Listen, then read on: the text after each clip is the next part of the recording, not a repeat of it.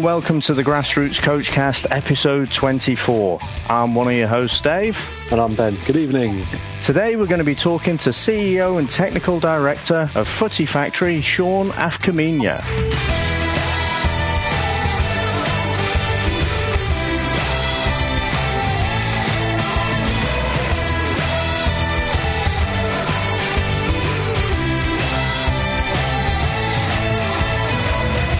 The main concept of this podcast is to discuss coaching youth football or soccer at the grassroots level.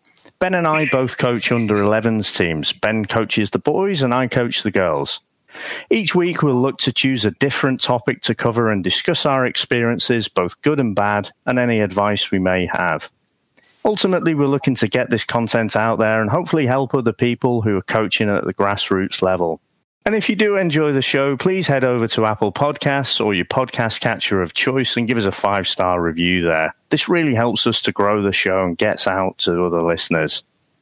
Today, we're delighted to have on the show with us a very special guest today, Sean Afkamenia. Welcome to the show, Sean. Hey, thank you so much for having me. Sean is the CEO and technical director of Footy Factory in Dallas, Texas, in the US. Sean, I'd like to get to know a little bit more about the Footy Factory shortly, but I wonder if you could just tell us a little bit about yourself and your background in soccer. Yeah, absolutely. Um, so I was born and raised in, here in Dallas, Texas, where I'm at currently. Um, grew up playing in, in the youth uh, system here in the area, which, uh, if you're unfamiliar with the landscape in, in America, Dallas, Texas, North Texas in general is probably the the hotbed for um, you know talent in in the country. So it's really high level, good competition all around. Um, and so I was playing in you know some of the top leagues around, and uh, then from there continued to, to to play through high school. And in high school, uh, I was able to um, you know get uh, all state honors and offensive player of the year honors for my district and things like that. So, you know, I felt that I was prepared to play at the next level at that point. And from there, I went and uh, I was able to. I signed a, a, letter of intent to play at West Texas A&M um, out in the Panhandle of Texas. And uh, really good Division two program. A lot of international players that come through. Um, and when I got there, I just realized that they were on just a completely different level than any of the other American players.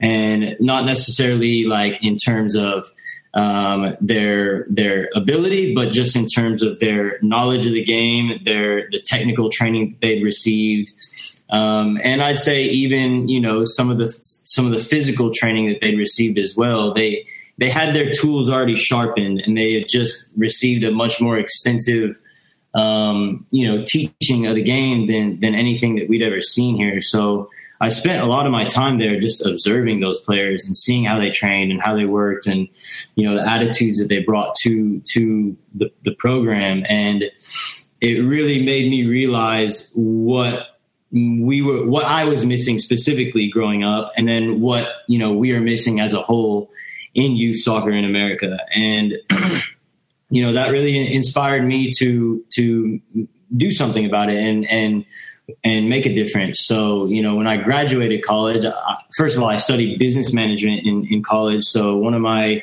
uh, one of my capstone courses, I had to develop a fictitious business plan and I already had this idea for Footy Factory, which originally started as a uh, an idea for just a soccer specific training facility. Because when I was in college, that's something that I was always looking for coming back home.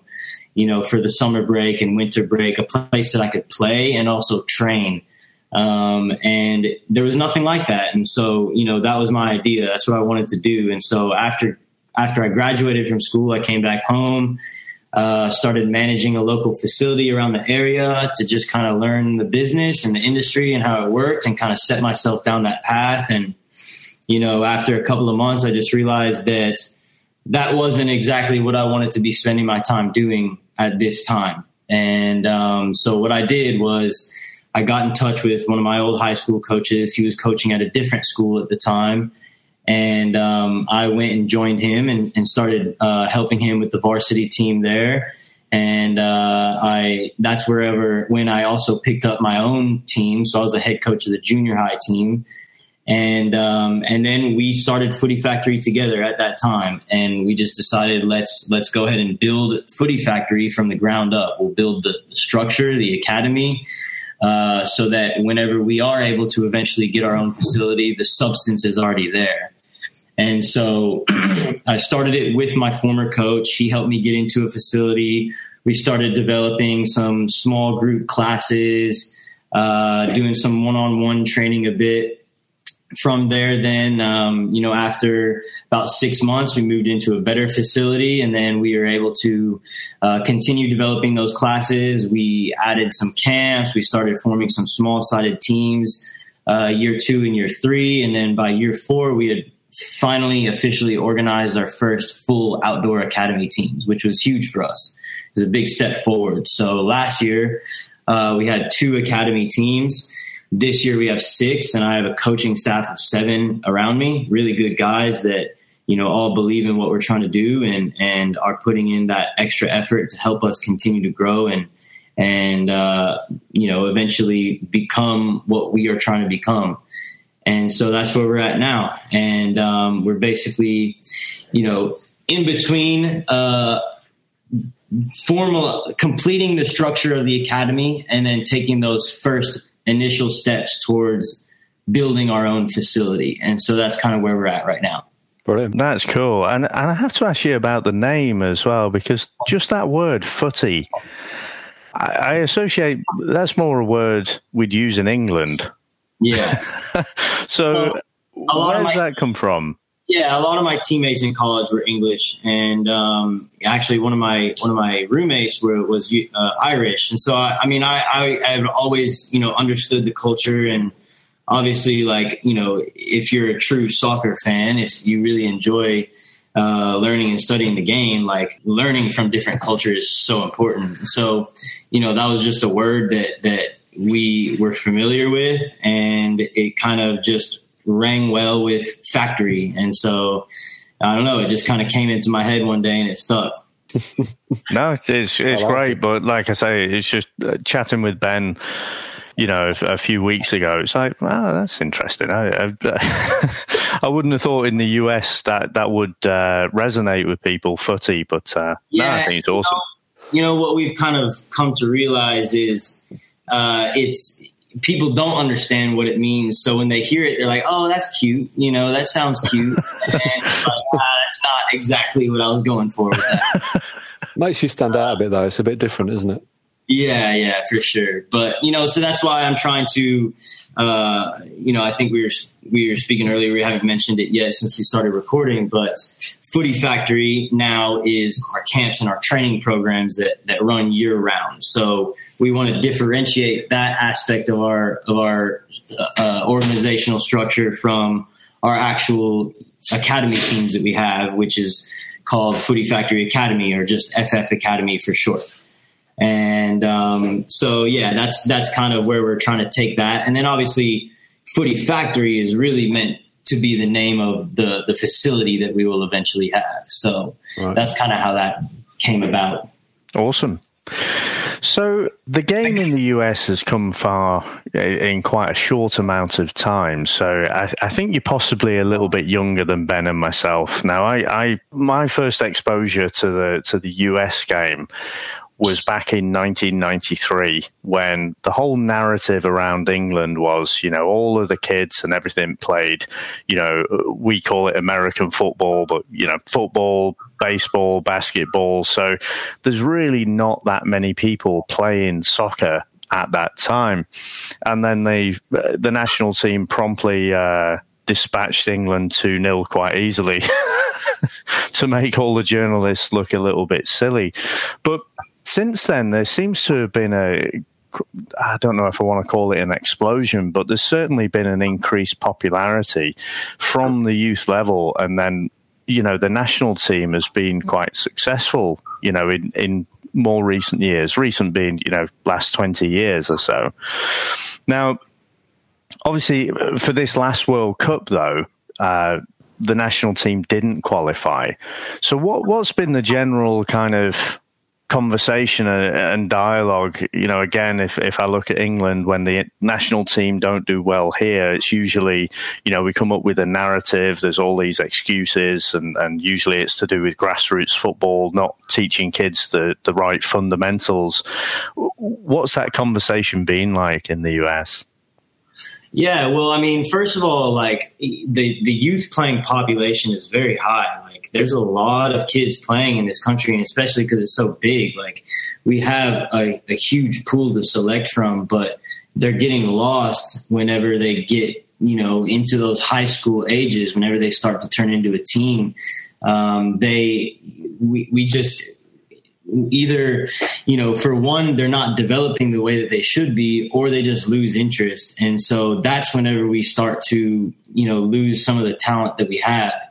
Um, and so you know with that said i think that this has been something that people have seen coming for quite a while. I mean i wasn't shocked when we didn't make the world cup um, and I know that a lot of other people weren't, but obviously the media are going to blow it out of proportion and, and, make it seem like a huge crisis when you know it's really it's really not a crisis. But hopefully now people are more open to change and understand that there is going to be something that needs to happen in order for us to actually start to close that gap on the international level.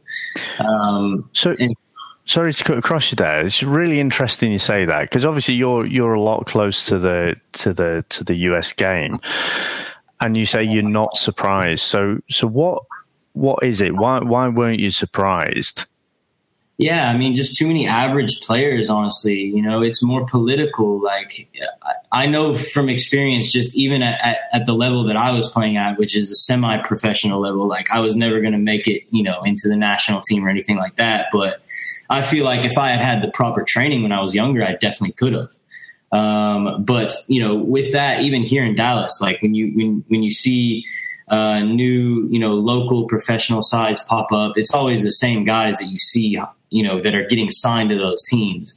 And so it's more about who you know and less about your actual ability. And so it's just a closed system, you know, in, in the same way that our professional leagues are set up. Like you can't get promoted into the MLS. Like mm-hmm. you have to you have to pay for the franchise fee, and it, it you know be, and so that's just setting up the the same thing for players being able to rise up. Uh, on their own, you, you have to have the connection to to get into a top level team, and if you don't, then you just won't make it.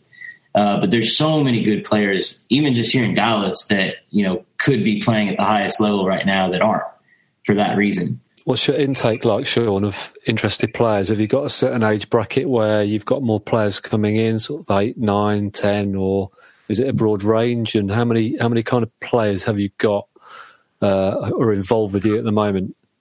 Yeah, so our the majority of our players are within the eight to twelve age range. Right, so okay. we so you know last year we had two academy teams. This year we, we have six and we have it basically we our, our six teams are from U10 up through U13 at the moment. Right. Okay. And um, so so those are, and they're all boys. Um, not because we don't like girls, we just haven't been able to form any girls teams yet. And I'm not sure why that is. I think you know maybe because girls are more interested in other things early on and they don't start to specialize or focus on soccer until they get a little bit older. Um, but definitely, you know, for what we're trying to do and the identity we're trying to create with our club, it doesn't make sense for us to go out and try to form older teams right now. Yeah. We want to start from the bottom and, and, and develop them through their career. Sure. You know, so so we will eventually have uh, under 13 through under 18 teams, but most likely not until our under 13 team gets to that age. Yeah, yeah, yeah and so and so you know just to uh, expand on that like i think that uh, a lot of players are you know very interested in the game at, at an early age whenever they are seven eight nine years old they're starting to get you know maybe they're playing recreationally and they they are you know looking for a new opportunity or a better opportunity to continue to develop. And so they get thrown into you know a club team because they have no idea what's going on. The parents have no clue where to go. And so they just jump at the first you know uh, coach that shows interest in their kid or the first club that they they hear of. And and a lot of times they go into a situation that's not right for them and it just it it it kills their motivation to play and and it, it ruins the interest. And so kind of you know our uh, approach is we want to we're we're targeting those recreational players at six, seven, eight years old, and then we want to be that bridge to the competitive level.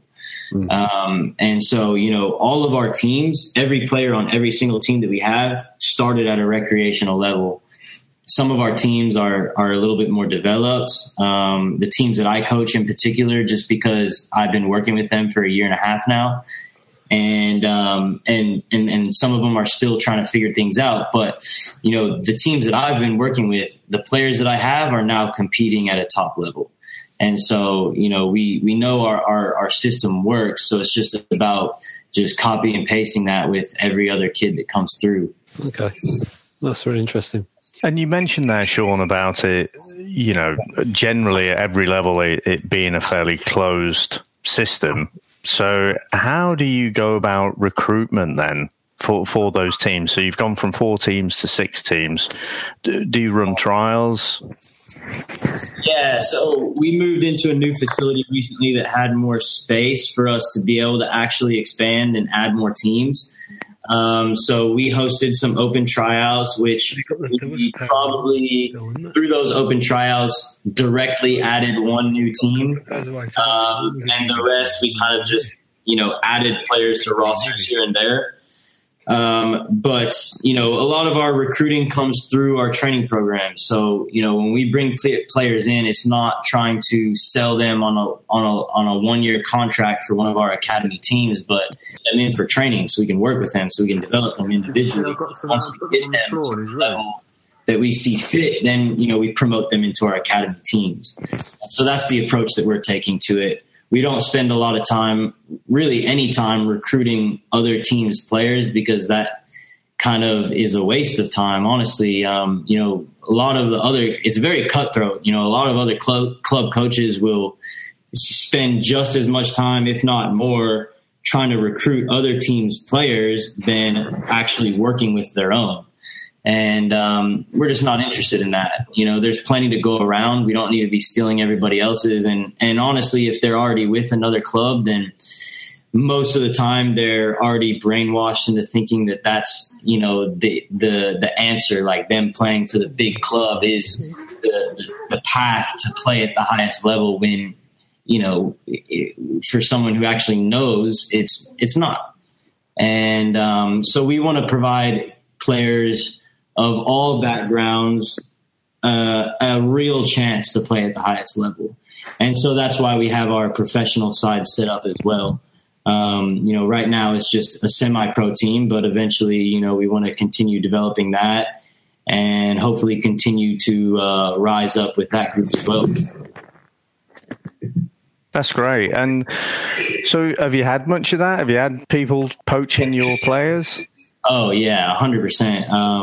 I can think of a couple of specific examples. Last year on my under twelve boys team, I had three players that uh, I had been working with for about a year at that point, and and they all came from a recreational level, like had never played really on an organized team up to that point at all, and um, you know, at, and also they were looking to try out with other teams at that time, and no one really wanted them, and then you know, all of a sudden a year later, all the top teams are, are coming after him. And so I made the mistake of scheduling a scrimmage with one of those top teams. And sure enough, like immediately after the scrimmage, he's starting to chat with me about players that I have. And before I know it, he's already connected with the dad of one of the players that I had. And, and you know it was it, like i can only do so much you know if if a player wants to leave regardless of the contract that he signed and his parent wants to take him to another practice, there's nothing I can do about it.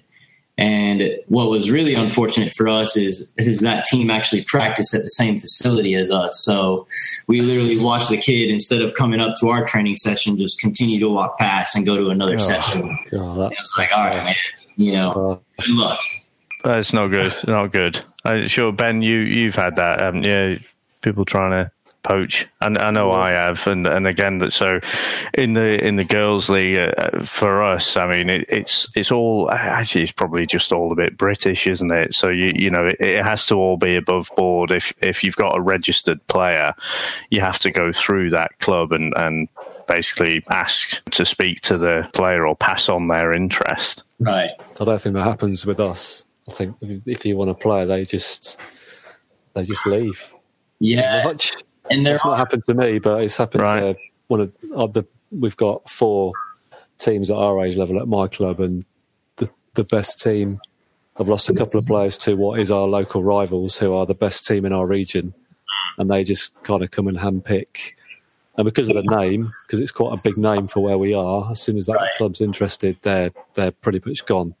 So that's happened to one of our teams at the club. He lost two players to this other team this summer, and it's really and it's considerably weakened his team quite a bit. So it's you know, it's, nothing, like you said, there's nothing you can do about it. If somebody wants to go, they're going to go. And honestly, it's best to let them go because all they're yeah, of course it is, of course it is, absolutely. Yeah, you don't you don't want a player who doesn't want to be there. It's pointless.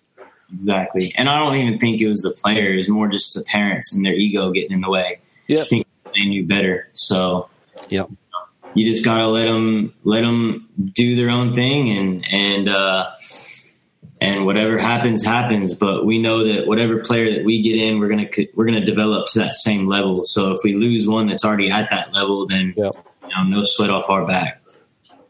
I was just interested in terms of. Uh, I don't know how it works in the states, but we've over here we've got something called the FA, which you've probably heard about, possibly. Mm-hmm. Um, and they have a very specific kind of coaching qualification path. I don't know what it's like in America. Have you do you have to take coaching? They call them badges over here. They're not really badges; they're kind of certificates, but right. they were historically known as badges. Um, so, for example, at my club, I have to have a level one qualification, okay. which, I, have done, and Dave's done it as well, around about the same time as me uh, earlier this year. So it, that goes up to sort of I can't remember level two, three, I think it goes up to five, and then you're into yeah, UEFA. Yeah, all that sort of stuff. So is that is it, is it the FA level three the same as a UEFA B? Something like that. I'm not 100 percent sure. It's kind of something like that. But um, is that? Is that I, I think it is, Sean. I, will check it offline, but yeah. I, I think you're right. Have you had to follow a similar sort of path in terms of coaching qualifications and that sort of thing over where you are? Yeah, they, there's definitely a path. Um, you know, in my situation, I, I, run my own business, so I don't necessarily have to go do anything. But if I want to continue developing as a coach, which I do, then I think that it's important that I do them. And so I actually took. Uh, so it. So they, they keep changing the structure on us, but the way it was set up whenever I was in, in school still was um, if you had a certain uh, uh, level of playing experience, you could skip straight to the USSF D license. Oh, okay. DCBA. And I think now there's like an A youth and an A professional or something like that. Um, but at that time, you know, I had the the qualification I needed to to go straight to the D, so I took it. Um, and I went through the course. You know, I was probably one of like three or four uh, students in the class that actually had a real knowledge of the game, and I wasn't just a, uh, you know, a lot of the other guys were just high school coaches that you know really had no experience, but were forced to go get their license uh, to keep their coaching job. And so, so you know, I felt like I was at the top of that class, and I went through all the tests and passed everything. Got to the practical sessions where they actually, you know, evaluate you running a session and there were like 25 categories that you had to get an A or a B in to to pass. And I think I got a C in two categories: transition to attack and transition to defend. Don't ask me how I got a C in those categories, but I did. And so instead of getting a national D, they gave me a state D. And so, um, you know, at that time, uh, I still had one more year of college left, so I wasn't, you know, it wasn't a huge priority for me to go back and retest right away.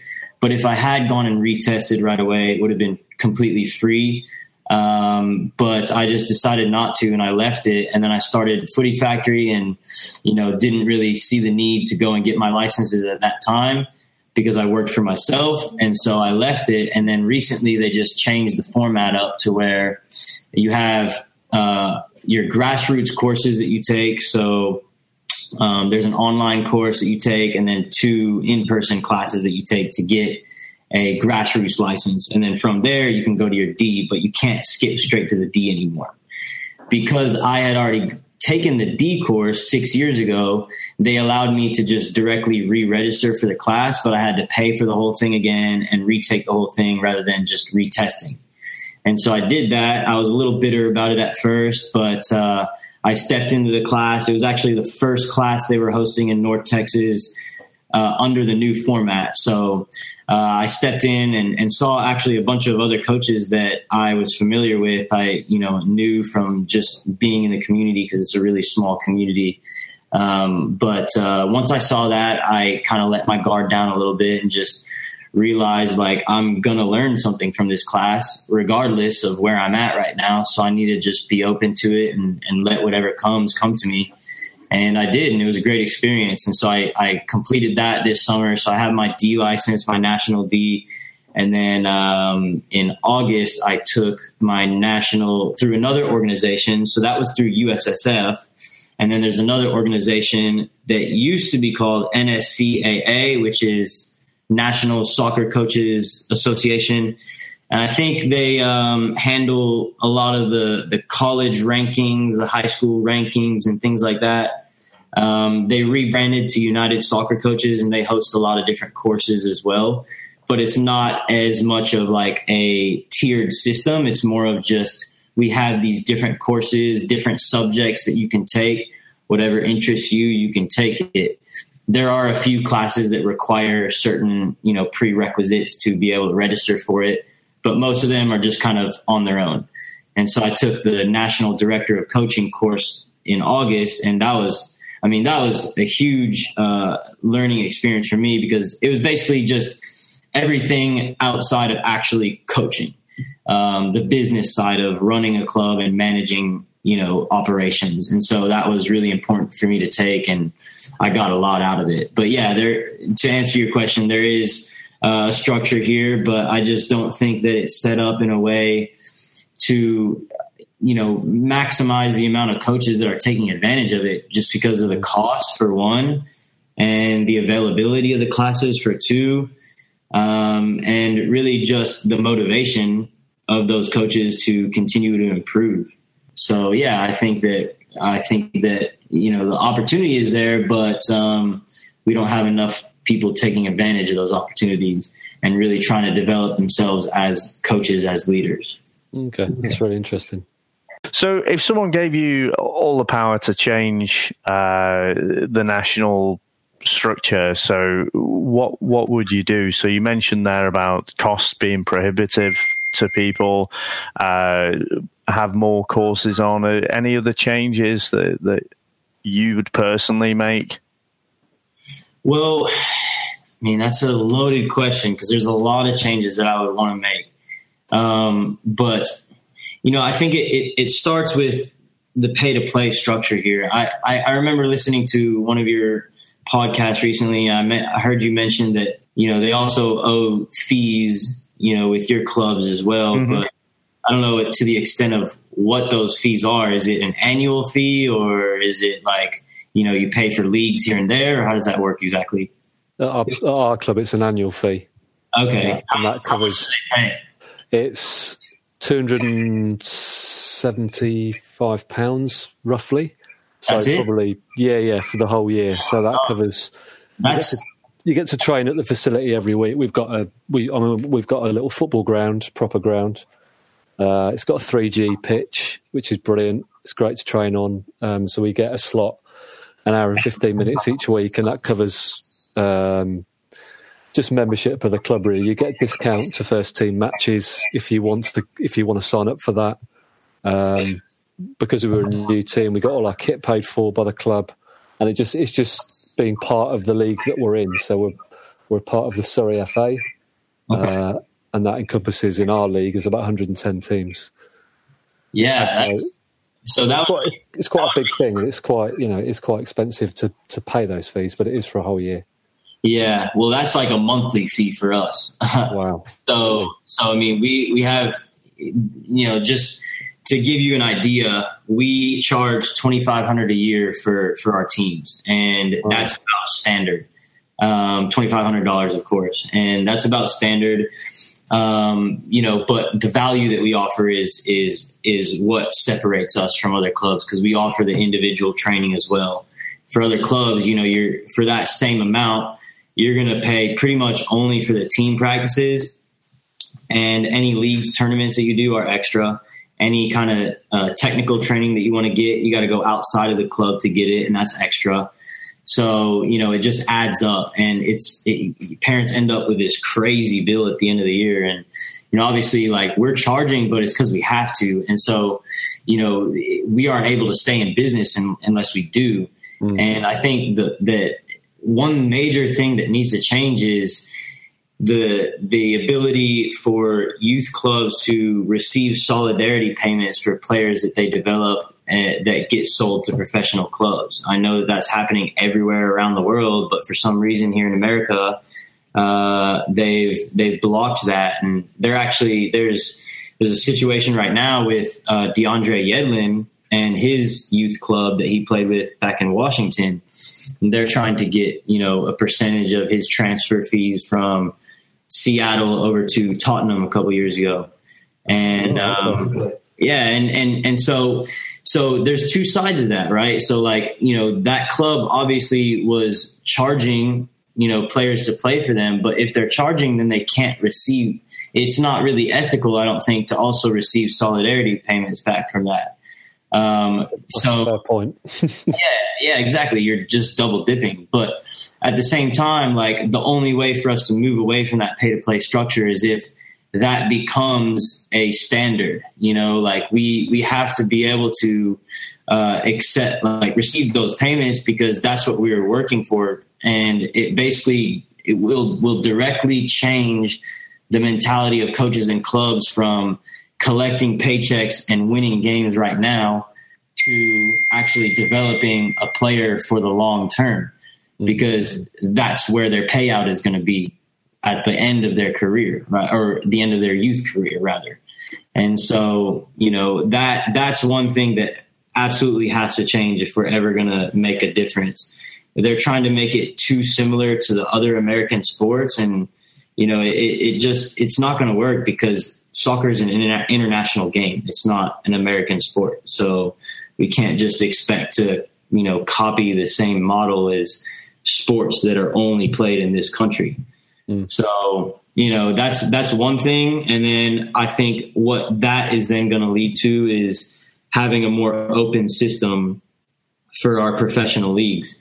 Um, you know, one so the league that our our men's team is going to be playing in is called the UPSL, United Premier Soccer League. It's technically considered the fourth division of American soccer. Uh, however, what they are working to do is create a tiered system within that league and so they have two divisions right now. They're starting a third division, and they'll basically allow teams to get promoted or relegated based on their performances. And it's growing at a rapid rate. Like there's already, it's only seven years old. I think there's over 200 teams registered around the country. Um, there's a really low barrier to entry. It doesn't cost that much to get in, which makes it more attractive for uh, you know local amateur sides that want to play at a higher level that want to play in a more professional, you know, type of, of league with more just better organization overall.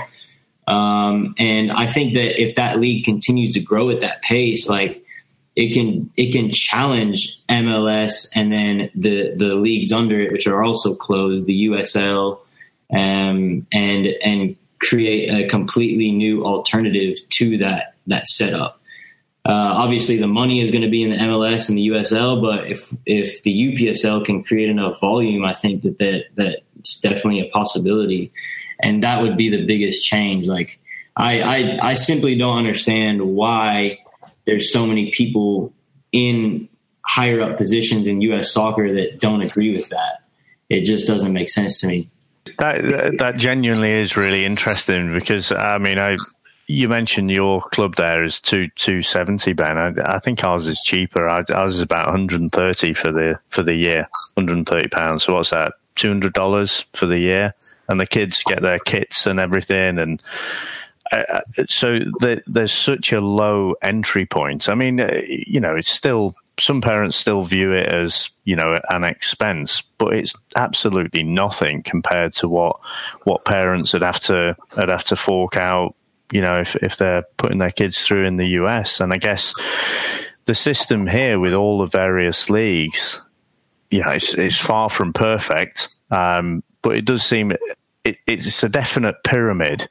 And we talked earlier about, you know, recruitment and, and clubs stealing play, stealing the best players. You know, typically if you've got some of the best players, you know, the higher up clubs will will be looking to pick them up. And certainly, if they've got a name, you know, we're obviously in a much more compressed space over here.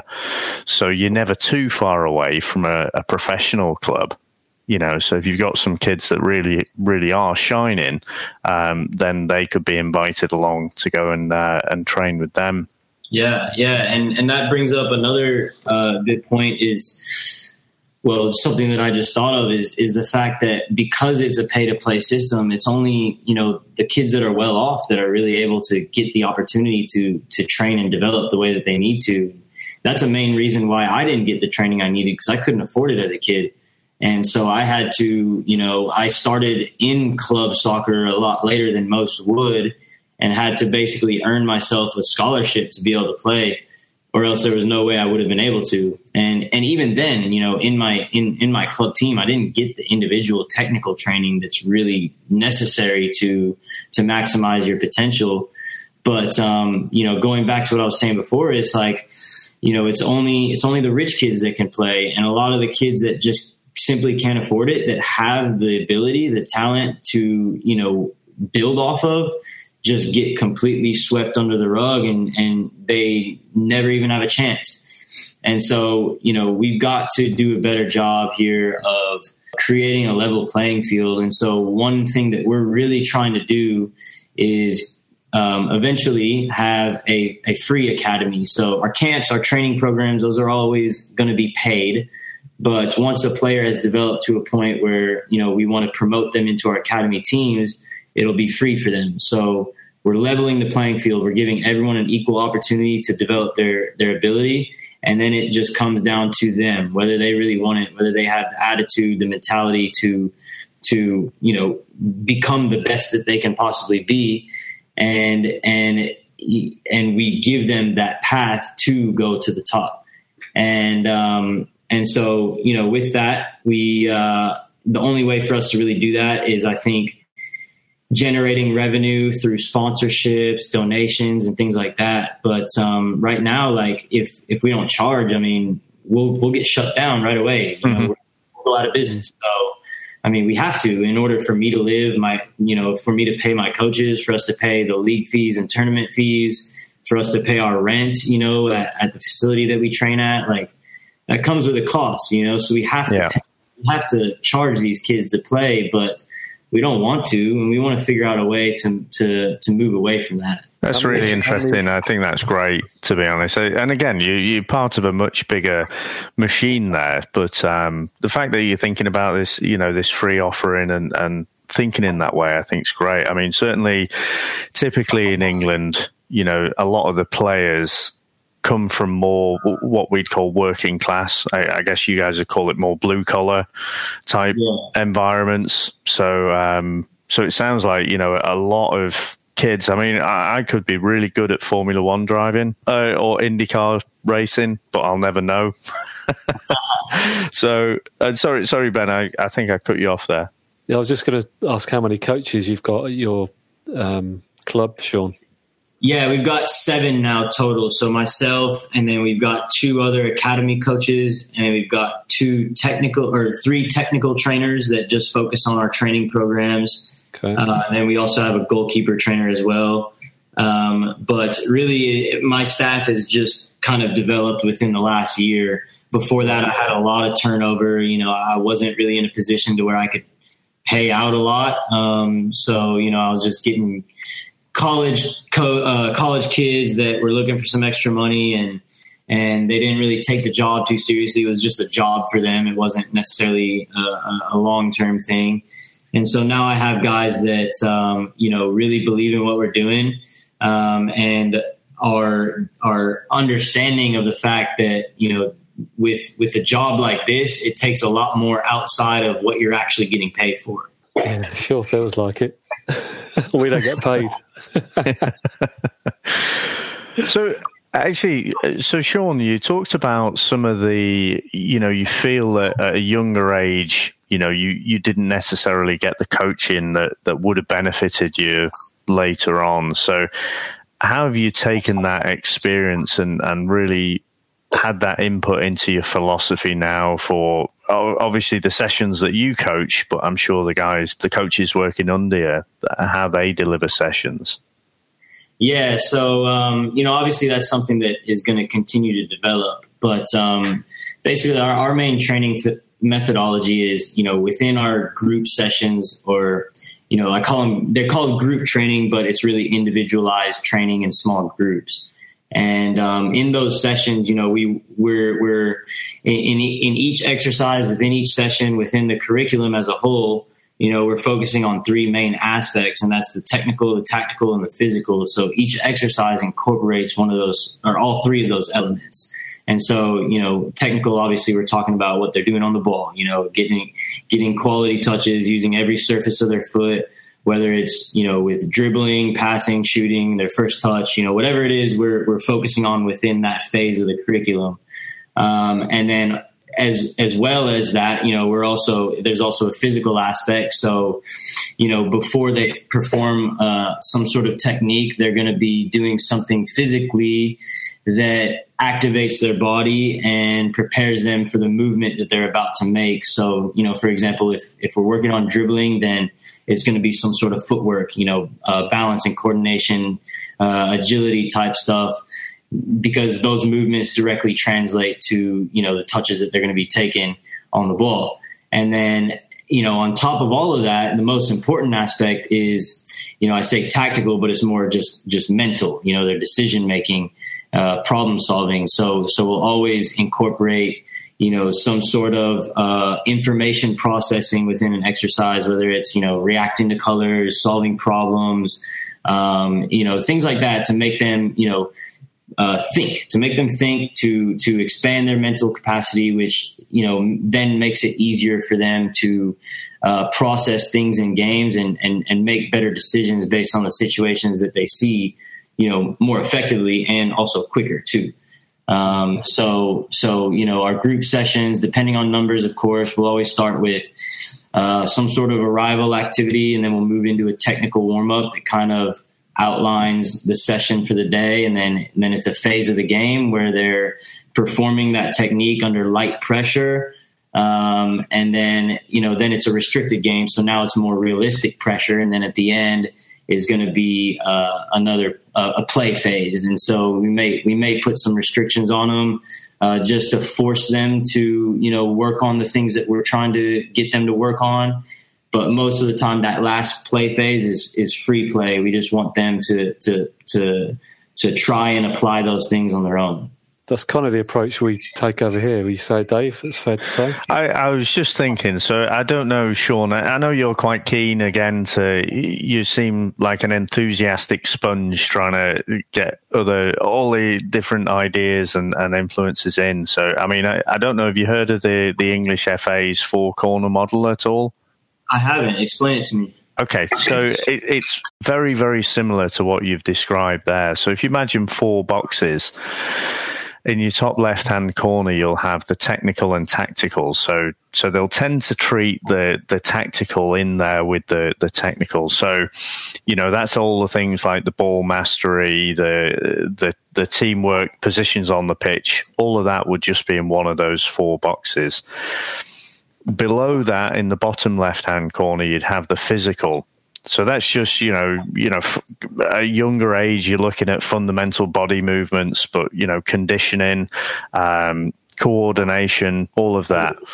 In the other two boxes, so top right, you'll have the psychological, and that was what you were talking about, that decision making.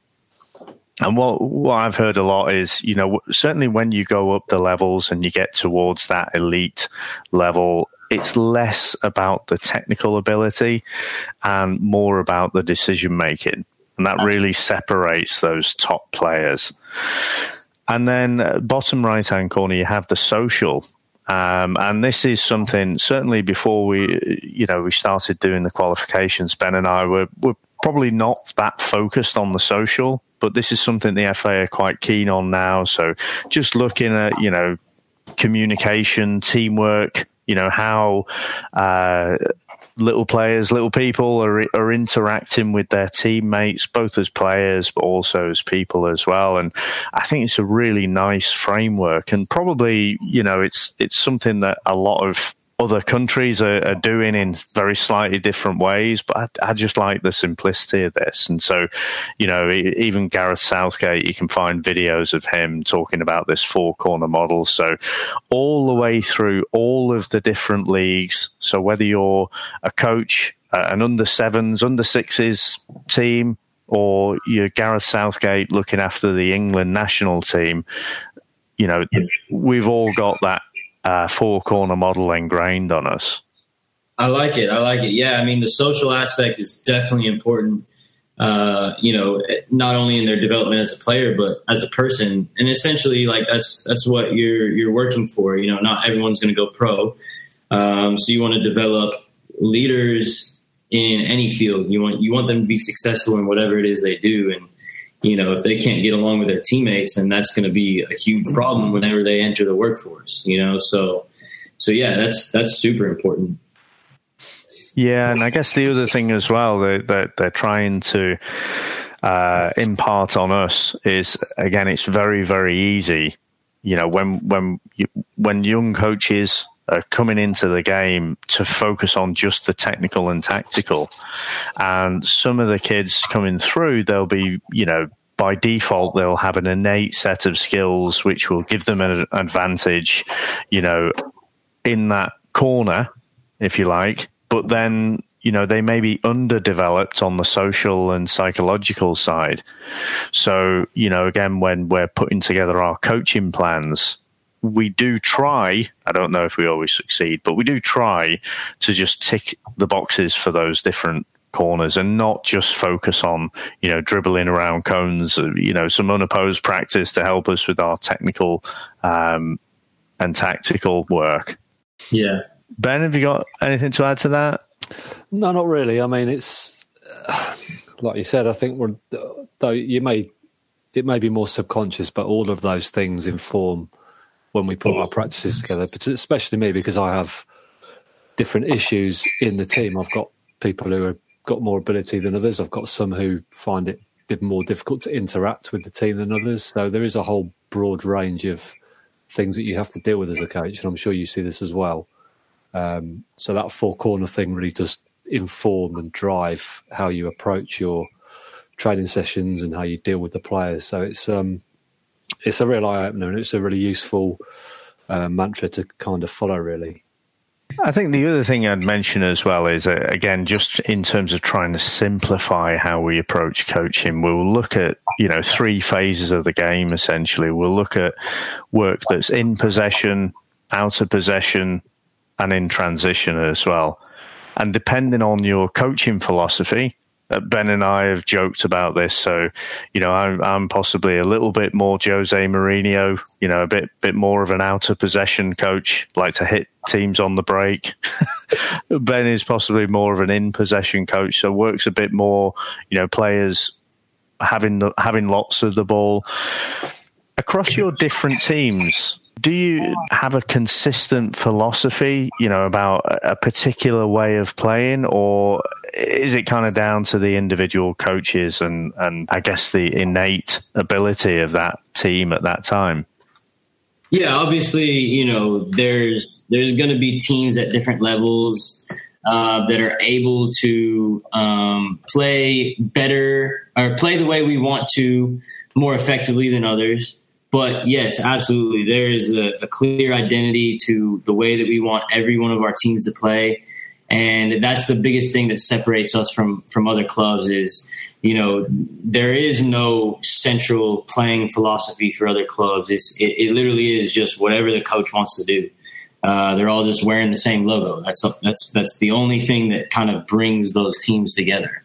Um, but yes, absolutely, we we we really hammer home, you know, the the possession based game. Uh, a huge influence of mine is, is Pep Guardiola. Obviously, you know he's he's done so well with you know all of his teams that he's been with, but I also take bits and pieces from every other manager that I see. And um, so, so our, our playing philosophy is, is, is centered around possession of the ball, but it it also depends on the situations that the kids are facing. And so, you know, a lot of our, our training is based on decision making. So we put them in, in situations and we uh, we you know show them different scenarios and and and give them options and solutions as to how they can get out of those scenarios. And obviously, you know, that also, um, we're also talking about like the situations of the actual games that they're playing, whether we're up a goal, whether we're down a goal, things like that. You know, the situations change. It's a free flowing game. So you can't expect them to just stick to one rigid philosophy all the time. Um, but like I said, it, it is possession based um, we're looking for them to to assess situations and play to those situations. We want situational players that can see the game and and decide their next action based on what they're seeing. Um, so you know, uh, if if you know we are getting pressed high, we can't build out of the back as much. We have to find a pass to the next line or play a little bit more direct. So, so that's just an example, but you know, you want them to, to, like I said, understand the situation that they're in and, and make the right decisions in those situations, whatever those, those decisions may be. But, um, you know, right now, for example, I, I coach all of our teams, um, not full time. So I'll run the sessions for our teams because we kind of have them grouped together. And the only reason I'm able to do that is because we don't have that many teams yet, so I'm able to combine sessions. I have, for example, I have two under 10 teams right now. I coach one team, one of my other coaches coaches the other team, but we run the sessions together. And so I'll lead the session, and in certain moments, I'll, I'll send his team off with him, and he'll, you know, run the same exercises, but run them himself. And, um, so you know in in the curriculum that we're working on with with our player with our teams is the first phase was attacking in our own half, building out of the back. The second phase that we're in now is attacking in the opponent's half. So the, the three main things that we're looking for from them, the three key actions are creating advantages, changing the point of attack, and then going forward with a pass or a dribble. So we're actually in the the fourth week of that phase, which is the last week of it, and then we'll move into uh, defending in the opponent's half. So right when we lose the ball, uh, that first reaction to go and press and win it back, and and um, so you know right now the this last week of that phase, we are focusing more like so we started with creating the advantages combining quickly to make defenders commit um, and then we moved more into focusing on changing the point of attack. So making sure that we had good positioning and spacing so that, you know, um, when, when we change it, you're, you're already in space and you're not under pressure right away from, from trying to get sucked into the ball too much. So teaching them that we really only need two or three supporting options on the ball, but then everyone else has got to balance and provide a space for us. And so now this last part of it is that last action going forward. And so uh, we've set up some exercises to where you know we have channels on the outsides. They're playing you know five v five or six v six in the middle. Then we have an, a two v one set up on the outsides. So we have two neutral players on the outsides and then one defender. And so the neutrals can play with either team, but when they receive it, they have to beat their man and they can beat them with a, a dribble or a pass. So as soon as they receive it, the other neutral player has got to go support and then um, force the defender to make a decision to cut the pass or to cut the dribble. And whatever they decide determines their action. So they have to beat their first man, and then at that point they can look to cross or you know go to goal themselves. Um, but uh, yeah, that's that's where we're at right now. And then once we get through this week, next week we'll we'll introduce um, defending in the opponent's half. So you know those first three actions that we want them to to remember whenever we lose possession. So matching up to your man, cutting off passing lanes, and going to close down the ball. Um, and then after that, we'll work on if they break their our press, then dropping deep, um, getting back organized, and, and defending in our own half to prevent you know the other team from creating chances. That sounds cool. Really, really good. I, I think uh, you mentioned about the scenario games, and I, I, when someone first mentioned that to me, I thought, "Oh, that's brilliant," you know. And they said, "Just, just you know, set teams up and and just start the game. Say, you know, one team's uh, down 3 0 or 2 0 with 10 minutes to go. Off you go. Um, and the first time I tried that, you know, and again, I, I was coaching the girls, so I, I, probably spent the next 10 minutes with the girls just arguing with me how unfair it was. so they got used to it after a while, but no, no one told me that, you know, to, to expect that. But no, I, I agree. I think the, the scenario stuff is brilliant. Absolutely, yeah. You want you want to create self sufficient players. You know, our our ultimate objective is to get them to the point where they don't necessarily need us for for constant reinforcement and instruction. Like they know what they should be doing, they're doing it, and we're just there to provide support and and and kind of help them think about what maybe they could have done better in certain situations. Um, but um, yeah, right now in in games, obviously in, tra- in training, I'm I'm on them a lot more. But in games, I'm a little bit more laid back, and I let them kind of find their own solutions. Uh, but I do get loud and I do get energetic whenever it's something uh, tactically, like you know they're positioning off the ball, then transitioning uh, from attack to defense, going to support, creating angles, you know, things like that. The, those things I will always help with. I want to set them up to to to you know have success once they do receive the ball. But once the ball's at their feet, then then that's on them. They gotta they gotta live through it.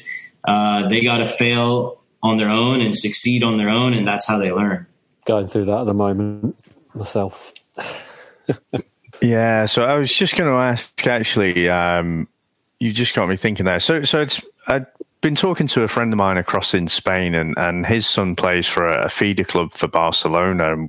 It's around that same age group, so around under tens, under elevens. And one of the things I learned was, so in England we go from an under sevens game at a certain age to an under nines game and eventually to 11, an 11 aside. Now, when it's under sevens, and you, you've just gone through this, haven't you, Ben? When it's under sevens, we have little rules like uh, the opposition aside. team you mean, has. You mean seven aside? Seven aside, yeah. What did I say? Under sevens. Under sevens, yeah. Sorry, not the age group, the yes. format. Seven, the seven aside game. Um, the opposition has to retreat to the halfway line. Oh, really? It's all the way back to the half, huh? Yeah. So, and and I think, and and this, it was interesting, you know, again understanding what they do in Spain because they don't have that rule. And I thought, well, actually, I guess it's it. At some point, someone at the FA has said, look. You know, especially with England, we do like to launch the ball forward. You know, we'd like a big guy up front and yeah. you know just get it forward quickly. So to counter that, at that youth level, well, we'll have this rule that everyone has to go back. So it encourages everyone to play out from the back, and so. You know, it's my belief that that's why we're getting more kind of ball playing players at that elite level now. You're getting the likes of John Stones who can actually play around with the ball at the back, you know. So, yeah, he's class he, he's he's not bad. He's not bad. He's played for Man City, so I, I can't love him too much, but, but he is all right. but I was just wondering. I mean, when so when your youth team set up, I mean, it, say it's is it a seven-a-side game? Is it or? Yeah. So we we so what they call it is a build-out line. So it's the same thing when mm-hmm. when when the goalkeeper gets the ball or it goes out for a goal kick, we've got to retreat back behind the build out line. But it's not to midfield. It's it's basically halfway between uh, the goal and midfield, or okay. sorry, halfway between the edge of the goal box to midfield. So it's and more like a, a third. It, exactly. Yeah, yeah, Essentially, it's just a third. We we can't play in the defense. Uh, our attacking third when they yeah. have. Yeah. But once it's put in play, then we can go and press. Um, and you know they un- just introduced that a couple of years ago. Actually, I think it was just maybe last year. Um, and I think it just was it officially went into full effect this year. Like it's it's mandated to where every league has to play that way. Um, but uh, yeah, it's funny you you bring that up because I don't really agree with the build out line. Like it it it it makes it unrealistic, you know, for for us specifically because we are teaching our teams to build out of the back, and and that's the the beginning point of our attack. And so, you know, if we're not even getting put under pressure when we build out, then we don't really get any opportunities to succeed or fail in those situations. And so, you know, they're not learning, they're not developing. And and then on the flip side of it too, um, for teams that don't want to build out of the back, they're going to kick it long anyways. You know, we we saw that. I haven't. My under ten boys have not played a single other team that actually wants to play. Um, it's just all direct, and and so one team that I remember in particular, they would play it short to their center back, and then as soon as we would go out and step, he just launch it to their center forward. And so, you know, after a few times of seeing that, obviously, I just said, hey, you know, I told my center forward, go halfway, force him to play it, but everyone else just needs to drop in and, and, and tuck inside and um, and then we locked it up, and they had no answers for it after that. Um, and so, yeah, I, I don't, I don't like. I see what they're trying to accomplish by putting that rule in place, but I don't think that's the right way to do it at all. So I, I think you're you're experiencing a bit of that, aren't you, Ben? Because you're so when you move up to under eleven under 11s boys, it goes to nine aside, and there's no longer that retreat line. Mm. And I remember we were discussing a few weeks or months ago now, and the team was still trying to play out of the back, but everyone was marked. So, yeah. so suddenly there is that pressure, and so you know then they have to develop and and figure that out and problem solve. Yep, absolutely, and yeah, working on that at the moment, and it's some games it works. The game we played on Sunday, they let us play. They didn't press us at all. They gave us that room to play from the back, and I sat almost like you said in that sort of first two thirds of the pitch, which and it was almost like they were saying, "Well, you've got the ball, how are you going to use it?" And we actually struggled with it. Um, so it was like a different problem because we worked all, you know, working on when every player's pressed and marked. What do we do then?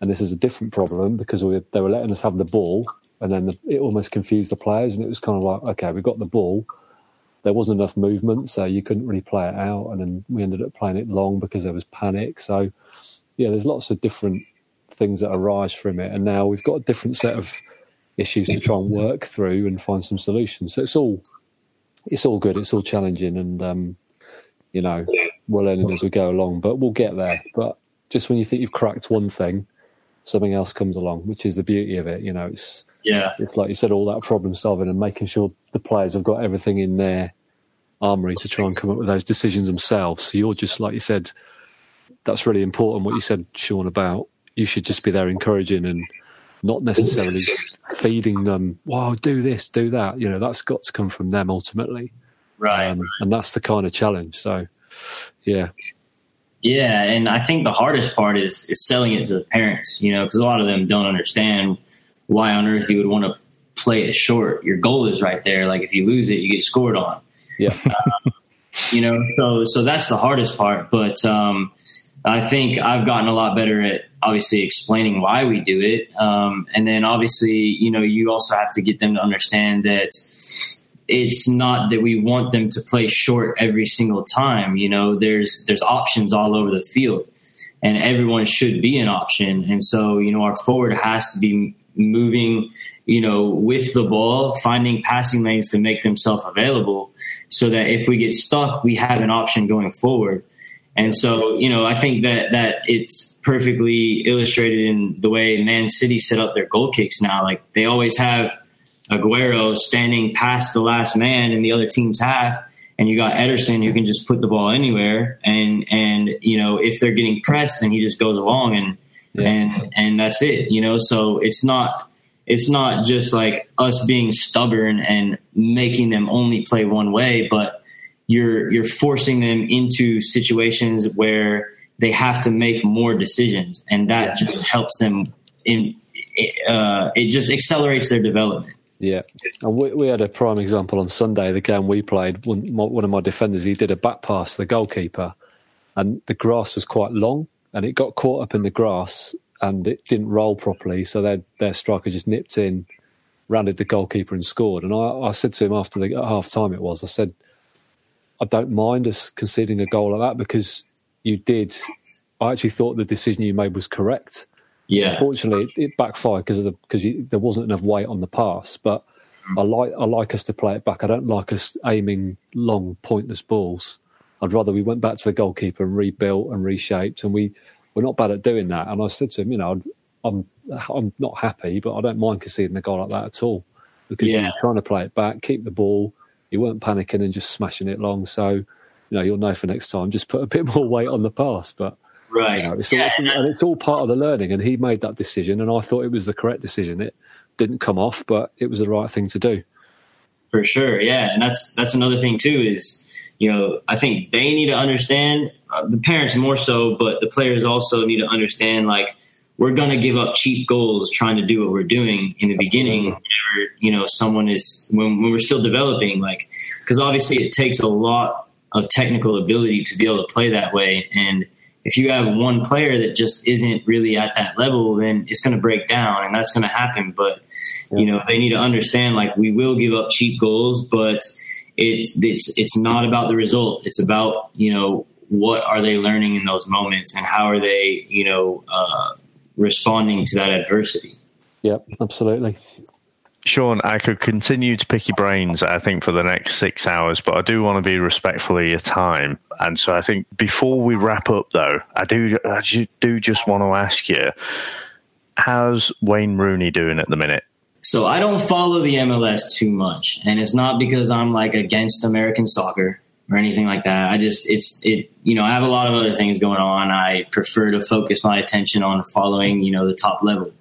But he's been doing really well. He scored a banger the other day. Um, just a ridiculous free kick from like 35, 40 out. And actually, I think he took them from close to the bottom of the league to now I think they're in playoff position. So they are in the playoff. Yeah, he's made a huge impact for sure. I don't know if you saw that. Did you see that bit where he he ch- there was a guy through on goal. He chased back and he tackled him. Oh yeah, he smashed that ball in the box and the guy headed it in. I've never I've never seen anything like it. It was amazing.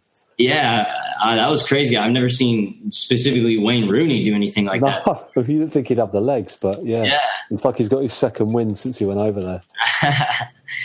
Yeah, he does seem to because I thought his legs had gone when he he was You're playing for United and then Everton. But yeah, that goal was something else, wasn't it? Well, it was an assist, wasn't it, where he he went back and tackled and then just put an inch perfect cross in.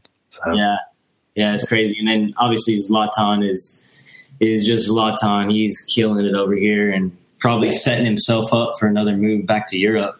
Yeah, possibly. Yeah. I, I, guess at the moment, and, and you've got Beckham, haven't you, sort of setting up in, in Miami there. I guess it, it's more about the profile of the game and hopefully getting young kids excited about the game and, and wanting to, you know, go in the back garden, join clubs like Footy Factory and, and, and you know, get involved and, and get playing. So, so I think that's the main benefit, I think, of, of having a player like that over there. Yeah, just to draw more attention and to generate more interest for sure. But uh, you know, long term, if we ever want to really be be a top league, then we got to have an open system, and we got to start being more flexible with selling our players too. Like, you know, for for example, right now, you know, since the MLS is closed and they pretty much like they do own all the teams technically. um, all transfers run through them, so they can easily just deny a transfer if they wanted to. But you know, if if our game is going to progress, then you got to let our players go play at the highest level. Yeah, and, and I don't know, not so much in recent years, but but they must be doing something well over there for goalkeepers in particular because we've seen quite a few American goalkeepers in the in the English Premier League. We've had, you know, the likes of Brad Friedel, Kasey Keller, Tim Howard. You know, we've had a, a disproportionate amount of uh, American keepers compared to.